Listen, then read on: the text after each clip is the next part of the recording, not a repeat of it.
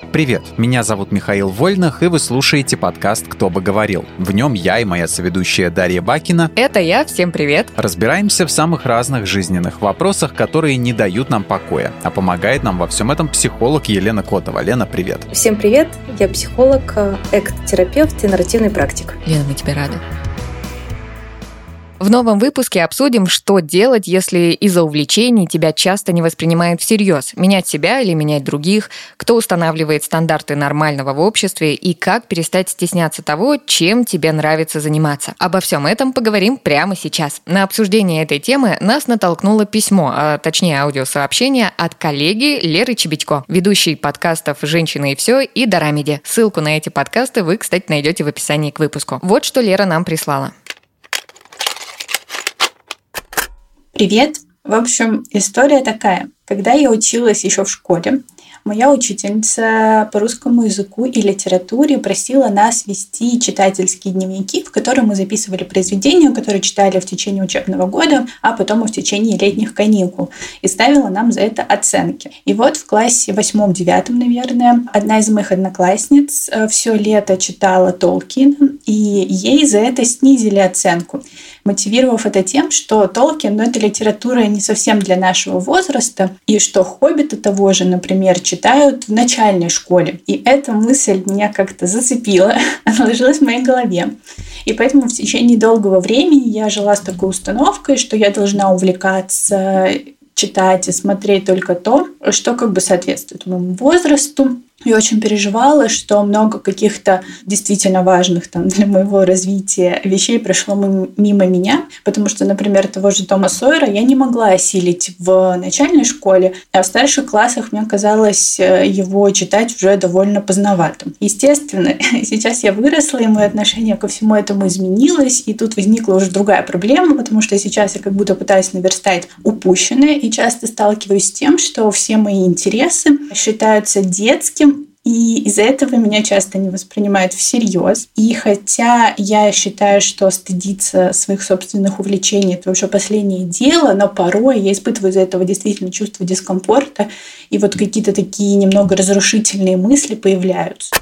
Для начала давайте мы с вами обсудим, близко ли к кому-то из нас то, о чем говорит Лера. Вот вас когда-нибудь осуждали за увлечение? И если вдруг такое случалось, то как вы поступали и как справлялись с этим? Или, возможно, вообще отказывались от своих увлечений? Как у вас было, Мишлен? У меня было такое, что у меня у одного из первых в классе появился компьютер, и из-за этого, конечно же, все считали, что я какой-то там компьютерный гик. Вот, хотя я был обыкновенным пользователем, просто любил в него играть.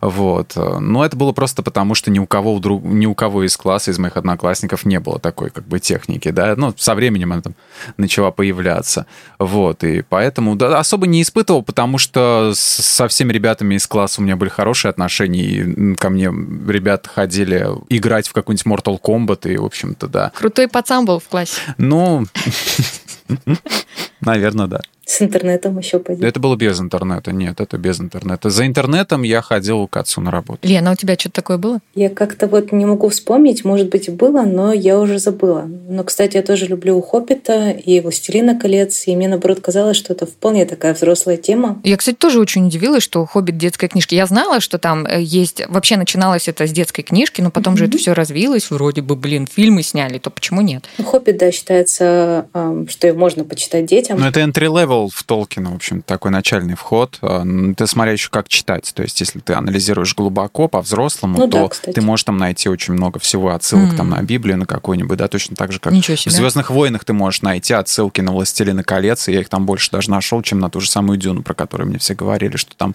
дофига всего скопировано. Я больше нашел а, на, на классическую литературу отсылок. Также и в Хоббите, я думаю, если копаться. А если нет, то это обычное приключение туда и обратно. Так это, получается, просто училка по литературе Леры ничего не понимала? Не, она не то, что не понимала, она лит-анализом, скорее всего, не занималась. Вот, она просто начальным классом преподавала. М. Возможно, если загуглить «Хоббита», а, вот туда и обратно именно книжку, а, там, наверное, ценз будет такой, что, может быть, это для маленького возраста. Если мыслить вот этими категориями, детское и взрослое, то я бы, наоборот, сказала, что больше книжка ко взрослому. Я лет в 20 только начала нормально читать, понимать как-то вселенную, интересоваться ей. Мгм. И И как бы книга туда-обратно первый раз попала мне в руки, когда я была еще а, в первом браке. То есть я уже была взрослым человеком, который аж успел жениться. И это не к тому, что а, Лера там, посмотри, я тоже читала, но меня никто за это не осуждал, и все было в порядке, значит, проблем нет. Это к тому, что а, вот одна вещь — это книга, и как к ней по-разному относятся люди. А, кстати, хочу сказать, что, Лен, ты же эльфийский, да, учила, что ты рассказывала? Да.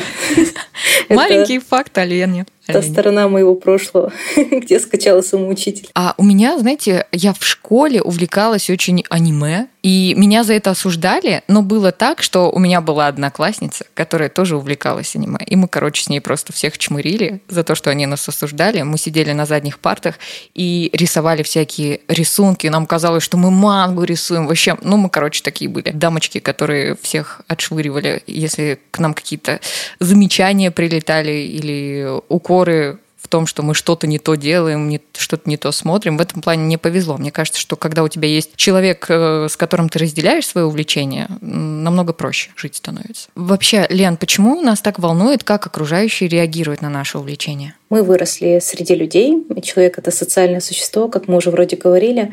Люди вокруг — это неотъемлемая часть нашей жизни, и хотеть нравиться другим людям — это совершенно нормально. Когда, наоборот, нас пристыдили, это ощущается очень неуязвимо. Нас не приняло типа общество и как-то очень дискомфортно. Но проблема в том, что иногда чужое мнение может стать таким а, мерилом нашей важности, ценности, нашего счастья. А и тогда это вот э, становится действительно грустно. А в целом хотеть нравиться — это нормально. А хотеть, чтобы а, какую-то нашу часть, наше увлечение заметили, сказали, о, это прикольно и классно. То есть желать этого совершенно окей. А нужно ли вообще подстраиваться под других людей? Людей и вот это вот так называемое общественное мнение. Если этого не сделать, то ты станешь изгоем или наоборот обретешь какую-то независимость и вырастешь в глазах окружающих? Ну, так или иначе, мы все подстраиваемся просто в разной степени. А, и мы можем это делать до тех пор, пока не страдает наш собственный комфорт в угоду окружающим. Что будет, если не подстраиваться? Кому-то, скорее всего, мы не понравимся, кто-то нас осудит, а в ком-то мы найдем подходящего человека, который скажет, ну да, я думаю так же. Кто-то нас поддержит. То есть, скорее всего, мы столкнемся и с тем, и с другим мнением, где кто-то скажет, блин, прикольно. Ты можешь там покрасить волосы в зеленый, я очень сильно стесняюсь, хотя очень давно хочу. А какая-нибудь бабушка в маршрутке скажет, ну, или достанет иконку, просто ничего не скажет и будет с ней сидеть, чтобы было спокойней. То есть, наверняка наверняка найдутся люди, которые ну, скажут, что мы живем как-то неправильно, и найдутся люди, которые это поддержат, и, может быть, это, наоборот, окажется чем-то ценным в нас, интересным, за что они нас вот прямо ценят и скажут, вау, я хочу так же. Лера рассказала, что когда ее увлечение не воспринимают всерьез, она испытывает дискомфорт. Вот можно ли как-то оперативно помочь себе в такие моменты и не дать уйти в негативные размышления и переживания? Было бы хорошо, если бы была возможность поговорить о том, что а, комментарии вызывают дискомфорт и делают неприятно, особенно если это происходит часто от одних и тех же людей, например, это могут быть родственники, друзья или ну, те, с кем мы общаемся постоянно и постоянно это слышим. Свои границы можно защищать, от факта защиты иногда становится лучше. То есть, что я отстоял свое аниме, и я молодец. То есть, mm-hmm. я могу им а, увлекаться, мне может оно нравиться. Еще можно напомнить себе, что увлечения ваши, они должны нравиться только вам в первую очередь. Грустно, если их не разделяют а, близкие или там не очень близкие люди, но это не повод от них отказываться или как-то идти в разрез с тем, а, как бы хотелось жить эту жизнь. Если вы чувствуете дискомфорт и при этом не корректируете свои увлечения а, только для того, чтобы угодить кому-то, то все окей. Естественно, будет неприятно, а, когда нас осудили или как-то обесценили, но этот дискомфорт стоит выдерживать. То есть его же можно пережить по-разному. Могут осудить за то, что человек любит пазлы, например, какие-то. Человек такой, все, больше ни одного пазла в моей жизни куплено не будет, я найду себе действительно серьезное увлечение. А может просто расстроиться, что, ну, да, тебе не нравится пазл, а мне очень нравится, я все равно от них не откажусь откажусь. Я а, пару лет назад пыталась по самоучителю учить английский язык. Там большая книжка такая была, мне так интересно было, я прям всерьез этим занялась. А мой старший брат, он очень хорошо английский знает, и я такая думаю, ну вот сейчас я подучу, пару уроков выучу и пойду к нему хвастаться. И я пришла, говорю, давай с тобой попереписываемся. Я вот, ну, на английском, конечно же. Я вот тут э, английский начала учить по самоучителю. И он меня закидал просто, сказал, что я вообще там плохо все выучила, и смысла в этом нет. И я очень сильно расстроилась, я бросила этим заниматься. И вот у меня такое часто бывает, потому что когда мне говорят, что я что-то не так делаю, что-то неправильно, я начинаю в самокопание какие-то уходить. И вот мне бы хотелось узнать, есть ли какие-то такие штуки. Вот, например, помнишь, ты рассказывала про 7-Eleven, подышать. Вот, вот чтобы прям, знаешь, такая реанимация психологическая подъехала, вот прям в моменте себя вытащить. Есть такие штуки, которые могут облегчить нам переживание каких-то эмоций, не блокировав их при этом, но mm-hmm. немножко ослабив. То есть это обидно, когда брат не поддержал, еще и как-то наговорил всяких да, слов, что гадостей. там неправильно, тут неправильно, хотя изучение языка само по себе требует, ну, типа, колоссальных каких-то усилий. Сейчас, уча его в взрослом возрасте, я прям чувствую, как шарнирчики в голове движутся, и не всегда в ту сторону. То есть это, правда, такое большое дело. Как вариант, да, можно подышать, можно заняться какой-нибудь э, физической активностью, которая довольно-таки интенсивная, даже попрыгать на месте. Угу. Не продолжительная по времени, но довольно активная бег на месте, бег куда угодно, если это получится сделать, потанцевать очень интенсивно, воздействовать как-то на тело. Можно попробовать а, включить прохладную воду и окунуть туда лицо, ненадолго задержать дыхание. Это можно сделать либо в раковине, заткнув э, дырочку и набрав немного воды. Нет, себе, себе вредить не надо. А комфортный э, уровень... Спросить у себя перед этим, где деньги Лебовски. Вот, комфортный уровень нахождения под водой. То есть это не должно стать чем-то удушающим. Это такой эффект ныряльщика. Это тоже немножко отрезвляет. Если нету рядом раковины, можно намочить холодное полотенце и его тоже приложить. Это тоже помогает. Я бы не сказал, что сильно вот прям такой колоссальный труд учить, допустим, какой-нибудь иностранный язык, но то, что шарики бегают активнее, активнее всего, и за час ты можешь устать как за целый день, это безусловно, это бесспорно. Точно, да. Да, да я ужасно устаю, я занимаюсь после работы. Ну, мы иногда начинаем занятия с того, что я сегодня буду тупить. Типа я эту выучила фразу на английском и повторяю ее бесконечно ведь. Как я к репетитору по математике точно так же ходил, да. Она меня поняла, она мне еще сажала, помню, вот рядом с батареей, я приходил зимой а, с холодной улицы, и я просто уже расслабляюсь. Она меня будет говорить. Интересная математика. Решай, да, решай уравнение, решай, как ты здесь напишешь. Я что-то решал на автомате, как-то получалось. Ну а если ты принял решение адаптировать свои хобби под общепринятые нормы, соответствие возрасту, может быть, какой-нибудь, или статусу, или как вообще любой другой шаблон, как это сделать с минимальными потерями для себя, чтобы все-таки, ну, не перестать себя уважать? Хочется спросить, а зачем это делать? Для чего? То есть, э, есть ли в этом какой-то правда смысл? Смысл, или это вот это вот грустное желание просто угодить Ну, если ты сдался просто под влиянием большинства, под влиянием толпы. Да, и здесь кажется, ну, прям супер какой-то подходящий вариант, он будто бы невозможен. Я могу представить, например, ситуацию, когда человеку нужно получить какую-то должность, и он должен, не знаю, как-то очень сильно исправить свой внешний вид, э, чтобы соответствовать какой-нибудь работе, и это все равно, скорее всего, будет тоже в напряг, э, и, наверное, не то, что человек выбрал бы сам для себя. Но как вариант можно поискать компромисс, то есть из вот этого вот э, шаблонного, из вот этих вот норм, которые приняты, в которые хочется себя вставить, выбрать что-то самое лучшее и максимально подходящее себе, насколько это вообще возможно. А мне кажется, можно же, ну вот если прям вообще все сказали, что твое увлечение отвратительное, можно просто дома в тихушку сидеть, читать «Хоббита», аниме смотреть и никому об этом не рассказывать. Ну то есть в целом такой же вариант тоже возможен. Ты делаешь то, что тебе нравится, просто никому об этом не говоришь. Лепишь себе шашки из грязи просто сам и говоришь, да ну вас. Вот, это как, ну, хобби-хорсинг тот же самый, на котором э, люди прыгают на лошадке. Да, вот. То есть по идее, люди занимаются спортом, это типа классно, они очень сильно активничают и все такое. Странненько, ну странненько, да, но при этом им, видимо, очень сильно это нравится. То есть какого-то омерзительного я прям даже не могу придумать. Есть даже таксидермисты, и типа на них смотришь, да, странно, но как бы... Ну красиво получается. Ну как, Алису помнишь? Блин, ну да. У меня целый стикер-пак в Телеграме есть. Я тебе потом пришлю. Мне сразу вспомнилась серия Гриффинов, где Брайан искал свою маму, пришел э, к ней домой, а из нее чучело сделали. Я не помню их, но это такой, Вот, даже тут люди счастливы и нашли даже единомышленников себе, и даже есть специальные курсы, где они могут пойти и поучиться, хотя, казалось бы, ну, не самое приятное занятие вроде по таким ощущениям. Ну и по сути, можно же реально встретить людей, которым по-любому точно такой же нравится.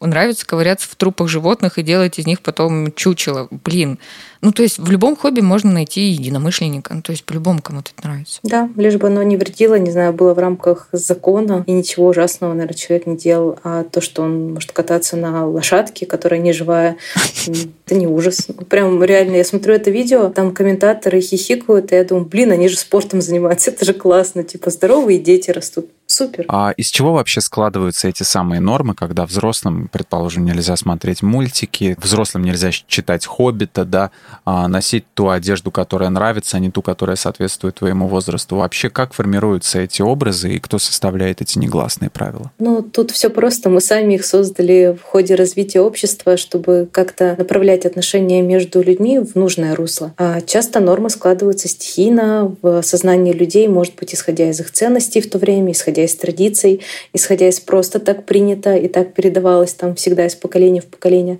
Само общество управляет этими нормами, то есть тут нет никаких полицаев, которые придут и скажут что-нибудь. А само общество решает, что одобрить, что не одобрить. Эти нормы полностью под его регулировкой. И здесь несколько функций. Это же и воспитание поколения, это объединиться по каким-то взглядам, это опять-таки регулировать это общество.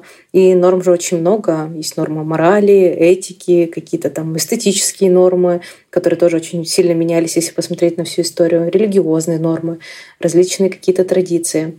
И они э, с течением времени приобретают разную форму. Мы можем даже вспомнить какую-нибудь э, норму, которая поменялась, изменилась. То есть раньше, например, девушке в норме было довольно-таки рано выйти замуж и не заниматься ничем, кроме дома. Сейчас, кажется, мы видим уже другую сторону. Или норма э, уважать старших. То есть старших надо уважать. Это вот прям правило, а, и все должны уважать старших. И дети, и люди зрелого возраста, старшие — это типа класс и супер. Но спустя время мы понимаем, что а, общество немножко пересмотрело эти моральные принципы, и люди приняли решение уважать старших по своей воле. То есть одного возраста недостаточно, а нужно уважать человека еще за что-то. Я вспомнила, как на меня в метро, я не помню, я вам рассказывала, нет, я поднималась по эскалатору, на очень-очень глубокой станции. То есть эскалатор был очень длинный. Передо мной стоял дед. Он был бухой, вообще до ужаса. В какой-то момент он просто на меня падает, я его держу, и сзади меня ловят другие люди. И mm. вот я думаю, вот как после этого вообще к старшим относиться хорошо? Ну, то есть места им уступать, если они могут просто вот нажраться и очень много неудобств другим людям доставить. Ну, это, конечно, единственный пример, который у меня есть. Остальные вроде как-то милые дедушки и бабушки были. Хотя один дед как-то матом меня покрывал, когда я маленькая была. Когда я в его дворе играла с соседскими детьми. Господи. Вот ты офигела, конечно. Ну вот в понятиях норм деда это было в моем дворе не должны играть никакие дети с чужими детьми. Вот. Но да, бывают люди взрослые, которыми, ну, совсем сложно. Бывает их даже, правда, сложно за что-то уважать, особенно если ты видел их жизнь там, большую часть времени и знаешь, что, какую они жизнь провели и как они относились там, к тебе, может быть. Поэтому сейчас кажется, что а, решение уважать — это больше сознательный выбор. Да, все еще есть такая, наверное, история, что раз старше, надо уважать, но появилось хотя бы еще и другое. То есть надо, чтобы было за что уважать. Ну вот мы про возраст поговорили, а что касается пола? Вот что насчет увлечений для мальчиков и девочек? Если девочка любит возиться с машинами в гараже, значит, она странная. Если парню нравится бьюти-индустрия, и он, например, визажист или нейл-стилист, тоже что-то не то.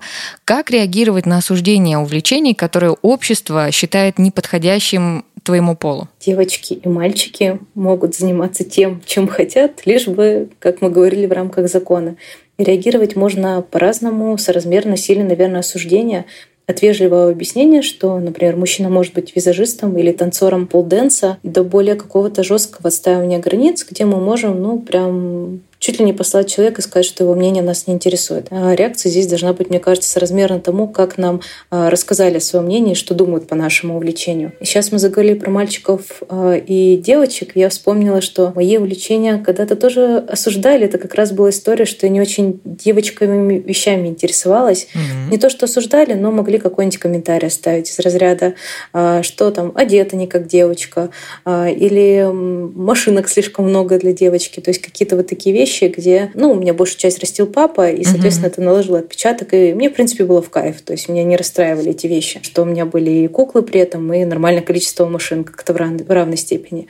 Но какая-нибудь бабушка на лавочке могла это сказать, когда я к своей бабушке, например, приезжала, что а, полицейская машинка на радиоуправлении – это для девочки зашквар. Не пошла бы она в жопу, эта бабушка. Миша, как прямолинейно. Блин, я одной бабушке так ответила что-то, я не помню что. Но она на меня очень сильно обозлилась. Это была подруга моей бабушки. И она мне потом очень долго это вспоминала. А я даже не помню фразу, которую я сказала. Вряд ли это был какой-то кошмар. Не твое собачье дело, вот и вся фраза. И, собственно, люди не могут вбить себе установку эту в голову почему-то.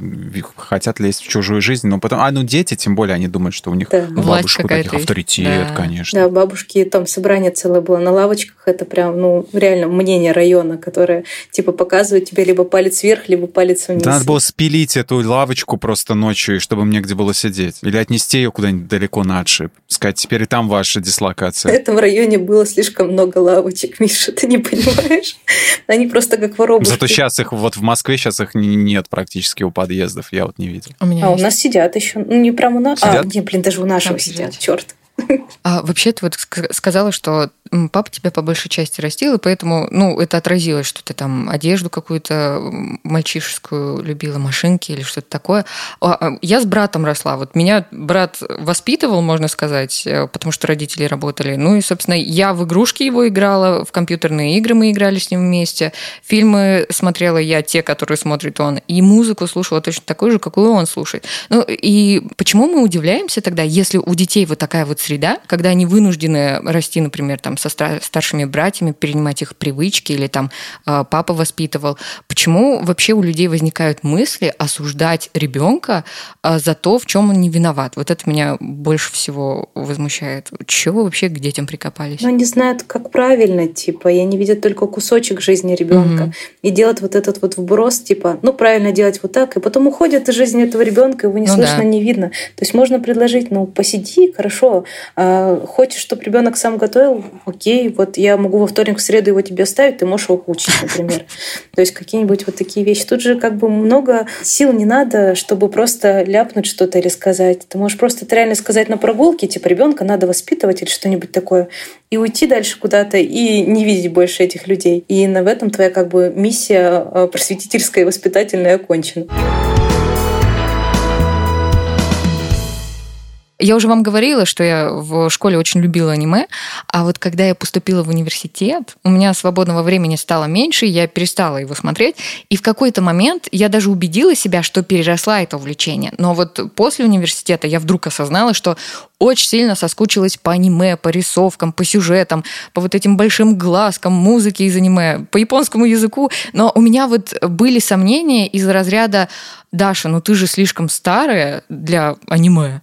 И вот у меня вопрос такой, стоит ли бояться возвращаться к своим старым увлечениям, если ты из них вроде как вырос? Например, не знаю, в детстве ты там собирал э, фантики от конфет, потом вдруг в 30 понял, что тебе хочется снова собирать фантики, но уже тебе кажется, что ты слишком для этого стар. Я, кстати, всегда считал анимешников какими-то, с, наоборот, людьми гораздо лучше и умнее меня. Мне казалось, что поскольку у них mm-hmm. есть какие-то централизованные увлечения, на которых они сосредоточены, что они там обсуждают это, как я увидел, как мой однокурсник там со своей подругой рассуждал там на тему какого-то там аниме, да, какого-то тайтла. Я про это ничего не знаю, но я понимаю, что они обсуждают что-то, где есть интересный сюжет, mm-hmm. и, в общем-то, интересные персонажи, а я этого всего не могу смотреть из-за своих там, не знаю, каких, ну, потому что тогда я как-то, ну, как вот, не знаю, какая-то аниме фобия была какая-то на начальной стадии, вот, а потом я про все это забыл, посмотрел, приобщился, да, вот, и понял, что это на самом деле интересно. Но я считал, всегда, никогда не считал анимешников какими-то изгоями, наоборот, все субкультуры, это всегда очень круто. Миш, ты просто очень особенный человек. Обычно, когда что-то не понимаю, такой, ой, это говно какое-то вообще, вы фигней занимаетесь, я это смотреть не буду, а ты вон, приобщился восхитился. Круто. Восхищение выражаю. Я, кстати, тоже сильно позже начала смотреть, э, ну вот буквально, наверное, около этого возраста, что-то помимо Sailor Moon как бы появилось в жизни. Миядзаки, второй мейнстрим. О, да. Вот, помимо него, да. То а есть... эти покемоны, подождите, мы забыли а, про да, покемоны. Точно. Ну, то, что любили все, и типа, ну, когда скажешь человеку, что это аниме, он может сказать, типа, нет, это мультик. Да. Пиво, вино, аниме, говно. Миша. И, наверное, хочется спросить, а что в этом страшного? То есть, мне кажется, самый большой страх, когда мы возвращаемся к каким-нибудь прежним увлечениям, это то, что-то нас так сильно не обрадует. Но что это детское занятие, а, какая в этом разница, если а, нравится собирать фантики, их можно собирать. То есть что в этом страшного? То, что только осудят, наверное. Вот единственное, мне кажется, это и смущает. А больше, ну, блин, заниматься тем, что тебе интересно, это ж, блин, один чистый кайф. Мне кажется, что сейчас вот наоборот. Ну, одно время, не знаю, точно было, были в моде кидалты, да, киты и далт, да, совмещенные такие слегка, э, с легкой такой угу. примесью инфантилизма люди, которые, в общем-то, во взрослом возрасте увлекаются всякими вещами, там, типа Бэтмена, комиксами всякими, да, там и прочим. Ну, то, что традиционно традиционно в обществе считается детскими увлечениями. Mm-hmm. Вот. И это все возникло из-за того, что, ну, допустим, усилилось особенно это, когда появились вот эти взрослые фанаты Звездных войн, которые росли, когда они были маленькими, они, в общем-то, смотрели. Сейчас для них это ностальгия, они до сих пор прутся по световым мечам и прочее. Ну, то есть там, кроме атрибутов, в общем-то, и нет ничего сейчас. Ну, вообще, болезнь Звездными войнами у некоторых людей находится на самом деле в очень запущенной стадии. Вот. Но, тем не менее, одно время это считалось круто, не порицалось, и такой немножко немножко детское поведение у взрослого человека, как, вот, допустим, там, не знаю, Джейди из клиники, да, это считалось, наоборот, чем-то таким милым, интересным, увлекательным. И, в общем-то, и поп-культура начала способствовать тому, чтобы это не осуждалось в обществе. Но мы говорим про такие консервативные времена, да, когда действительно, когда еще существовали какие-то разделения на субкультуры, когда а, любили осуждать всех за все. В общем-то, если ты только, если ты не какой-нибудь там, не знаю, на районе не слушаешь рэп, да, и а, не носишь широкие штаны, то ты какой-нибудь, то ты точно по башке получишь. Вот. Но со временем-то это прошло, и сейчас, я думаю, не так уж всех волнует, кто что смотрит. Миша сказал про комиксы, и я подумала, блин, а это так странно. Вот для меня люди, которые комиксы читают, вот именно про супергероев или там фильмы супергеройские смотрят, ни за что в жизни я бы их не осудила, и я бы даже не подумала, что это детское увлечение, вот если честно. Хотя, по сути, чем комиксы про супергероев отличаются от манги? Ну, типа вообще ничем. Комиксы, кстати, раньше любила, но потом почему-то перестала любить. Муж все еще, кажется, любит. У нас их много. Я как-то с ним торговалась э, э, выменить комикс. Э, мне надо было подарить одному ребенку в школе, потому что он их тоже любил. Пришлось покупать и обменивать, потому что да, надо как-то, чтобы коллекция не убывала. Вот, поэтому, mm. ну, ему все очень нравится, он тоже взрослый дядька, в принципе, окей. Не осуждаем, только поддерживаем. Лайки ставим. Если ты молодой родитель и чувствуешь, что увлечения твоего ребенка несколько отличаются от того, чем интересуются другие, допустим, одноклассники его. Например, он читает Достоевского, да, а не Хоббита. А когда его все сверстники увлекаются там каким-нибудь Майнкрафтом, гуляют по улице, да, и, и крутят хвосты собакам, стоит ли его править, вот этого ребенка, чтобы не было проблем, дистанции в общении со сверстниками, исправлять? Кажется, праве ребенка в интересах мы можем его спугнуть и вообще в нем какой-то всякий интерес э, погаснет. Но мы можем предлагать какие-то доп-варианты, доп-опции, так сказать, и расширять его досуг, а предлагать пробовать разные, если мы переживаем, что в интересах какие-то странные, например. То есть не забирая то, что у него есть, а, читать Достоевского все-таки не какое-то преступление, но предлагать что-то еще. Да, вот. То есть э, тут очень аккуратно надо, потому что это как, когда ребенку не давали заниматься тем, чем он хотел, и занимался тем, чем хотели родители, а потом вырастая взрослый вообще не знает, чем он хочет заниматься. У меня есть очень важный вопрос, который меня очень сильно беспокоит. У меня племянник есть, он совсем малыш, пять лет ему, и ему очень нравится щенячий патруль. У него рюкзак с щенячьим патрулем, там футболки. Что такое вообще щенячий мультик. Не смотрел, Миш, мультик? Не, я с мультиками плохо очень. Я тебе потом ссылку пришлю. Но, в общем, ему очень нравится. У него там даже напульсник есть щенячьим патрулем. И тут он пришел а, в подготовительную группу перед школой, и ему какой-то мальчик сказал, что, ну, вообще-то... Это не щенячий восторг был. У него, во-первых, да, а во-вторых... Я за кошачий патруль, он сказал. И у них кланы начали появляться. Он ему сказал, что это типа для детей. Ну, во-первых, они дети. Вот Это как мне помню в первом классе, что ли, говорили, типа, да, улица Сезам для малолеток. И вот мне так жалко его. Я думаю, как тебе ребенок помочь? Он очень сильно расстроился. И он, знаете, он перестал носить вот этот вот самый О. рюкзак свой любимый. Я думаю, как поддержать вот ребенка в такой ситуации? Как ему... Отпинать того пацана. Ну, конечно, Миш, и потом тебя посадят, господи. А знаете, что самое интересное? Мама племянника ему сказала, ты ему скажи, что вот то, что он любит, это очень плохо и тоже, ну, не классное. А он, знаете, что ответил? Говорит, Чё? я не хочу его обижать. Я думаю, господи, какой хороший ребенок, как тебе помочь, блин. Да, ребенок умнее мамы оказался. Да, и здесь, эм, ну, это у детей частая же история. Типа ты на полгода старше, уже весь такой взрослый. Да. И вот это вот я не люблю, это для детей. И там пришли с летних каникул, ну все, я это уже не смотрю, наклейки не собираю, потому что это для детей, а мне уже там, не знаю, 9, тогда 6. То есть это ну, нормальная история. Я вспоминаю себя, хотелось казаться, ну, типа, ты свой возраст называешь и говоришь такой пять с половиной. Да. Или там пять и что-то. Да, не всегда прибавляешь на год старше, чтобы казаться еще круче. Старше. Да, да, и, ну, что бы сделала я, я бы, наверное, поговорила с ребенком, поддержала его в его интересах, что да, может быть такое, что а, твоему однокласснику это не нравится, но тебе же нравится... Его всегда можно отпинать. Миша, жестоко. Вот, а, но тебе же нравится щенячий патруль, и, если честно, я бы, наверное, напялила на себя какую-то вещь из этого патруля и вместе приперлась в школу. Типа, ну, Написать об этом актеру, который озвучивает кого-нибудь основного персонажа из щенячьего патруля. А, написать ему в социальных сетях найти где-нибудь. И они могут ответить, да, такое тоже бывает. И чтобы он пришел в школу в идеале, как в фильме, да, вместе с этим пацаном и сказать, типа... Еще в идеале, а вот. чтобы он в костюме был героев щенячьего патруля. Им голос-то ничего не скажет, скорее всего. Не, он изобразит, а тот скажет, а я не смотрю щенячий патруль все равно, он же для детей. Посадить его, как в заводном апельсине, глаза ему раскрыть этими штуками и заставить смотреть «Щенячий патруль» и включить музыку одновременно, которая ему нравится. Он скажет, это грех, нельзя Баха включать «Щенячьим патрулем». Я вот смотрю рекомендованный возраст «Щенячьего патруля», но тут что-то его не видно. Да, 0 плюс, скорее всего. Ну, я не знаю, мне кажется, блин, ну в 5 лет, да смотри ты, что хочешь, господи. Естественно. Да, все должны смотреть, что хочешь и заниматься. Ну, все равно очень так, мне так жалко его было, господи, бедным. Я ему даже видео записала, что я тоже мультики смотрю. Да, это окей. И там, мне кажется, надо поддержать, чтобы если ему нравится «Щенячий патруль», то в нем гонять не стыдно, не стрёмно. Но дети они такие, да. То есть а, выглядеть покруче, покласснее – это а, норм тема. Но в школе я очень много видела детей с рюкзачками щенячьего патруля, всякими такими вещами.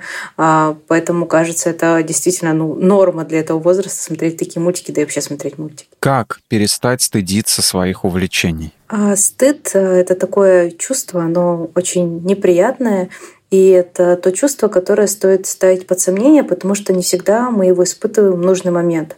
А, объясню, что это значит. Это как а, нам сделали что-то приятное или случилось что-то радостное, мы обрадовались, скорее всего, закономерно обрадовались. А когда случилось что-то грустное, могли расстроиться. А когда нам стало стыдно, это не всегда тот момент, в котором мы должны испытывать стыд, потому что стыд нам а, приходит извне, как раз из общества и социума.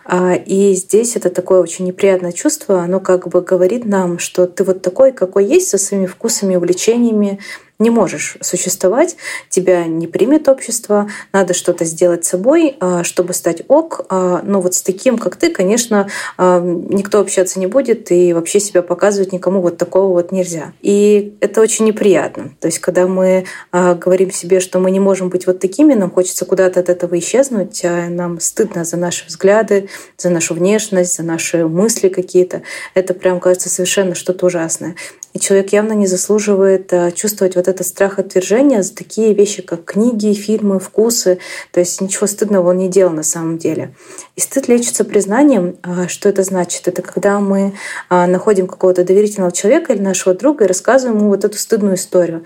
Например, как история с собачьим патрулем. А кто-то наш близкий, может быть, тоже фанат а, щенячьего патруля, может сказать нам, да блин, мне он тоже нравится, прикольный мультик, типа, или и чего ты из этого стыдишься? Ну, я не отвернусь от тебя из-за того, что тебе нравится этот мультик. То есть тот человек, с которым отношения хорошие, достаточно такие доверительные, и мы можем ему рассказать свою историю, он на, на нее нам ответит, грубо говоря, ну и что, типа, ты думал из этого я перестану с тобой общаться или что-нибудь такое? Да нет. И так вот немножко а, мы видим, что мир от этого не разрушается, от того, что мы что-то любим, не любим или как-то выглядим особенным образ, образом. Еще как вариант можно выписать список вещей, за которые мы стыдимся в себе. Кого-то там, не знаю, это форма носа, там волосы, а, вкусы, взгляды, работа или что-то такое. И представить, что все эти качества есть опять-таки у нашего друга, и спросить себя, отвернулись ли бы мы от него, если бы узнали о нем вот эти все вещи. Скорее всего, нет. Когда я узнал, что у тебя такая форма носа, я Я решил, начал что нам не нужно задумываться. общаться. да. Да, то есть если бы нам нравился человек, и а, вот у него такой вот нос, перестали бы мы с ним общаться? Ну, скорее всего, нет. Скорее всего, нам бы было бы все равно, какой у него нос. Может быть, даже не заметили, что там что-то особенное. Прости, твоя форма носа стала преградой в нашем общении. Я больше не знаю, как нам с тобой продолжать э, диалог. Твой нос встал между нами. Стал между нами, да.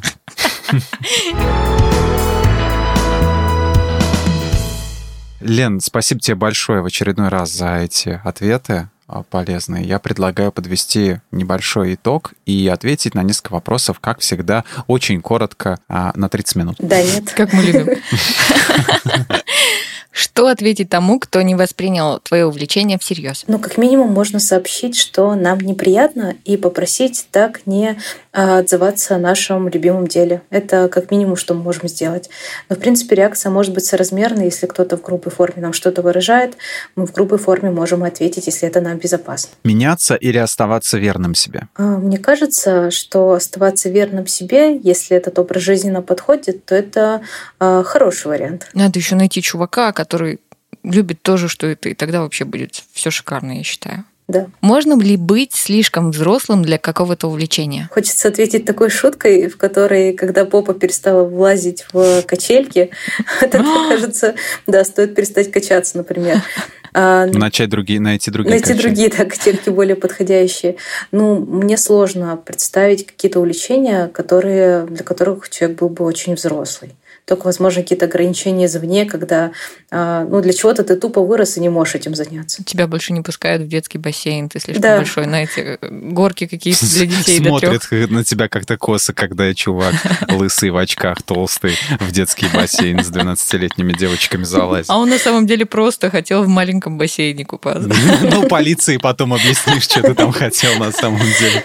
Не проходишь по росту на батуты. Вот тогда, Да. кажется, все. Как адаптироваться под стандарты общества с минимальными потерями? Я думаю, стоит подумать, а стоит ли вообще адаптироваться, то есть ради чего. А эта цель какая-то а, действительно важная, нужная, там, не знаю, интегрироваться в это общество, может быть, работа а, или какие-то вот такие вещи, или это просто желание нравиться, то есть когда самооценка основана больше на представлении других о нас, чем на какой-то своей внутренней уверенности. И как адаптироваться, вероятно, выбирать самые безболезненные какие-то способы, которые возможны. Это был подкаст «Кто бы говорил». Большое спасибо всем, кто слушал этот выпуск. Мы благодарим Лену Котову за участие и лучшие советы во вселенной. Лена, как всегда, миллионы поцелуев и благодарности тебе. Спасибо. Пожалуйста. Отдельное спасибо Лере Чебедько за аудио-вопрос. Слушайте нас на всех удобных платформах, комментируйте, ставьте лайки и звездочки. Ну, а мы с вами прощаемся. Всем пока. Пока. Пока-пока. Пока-пока.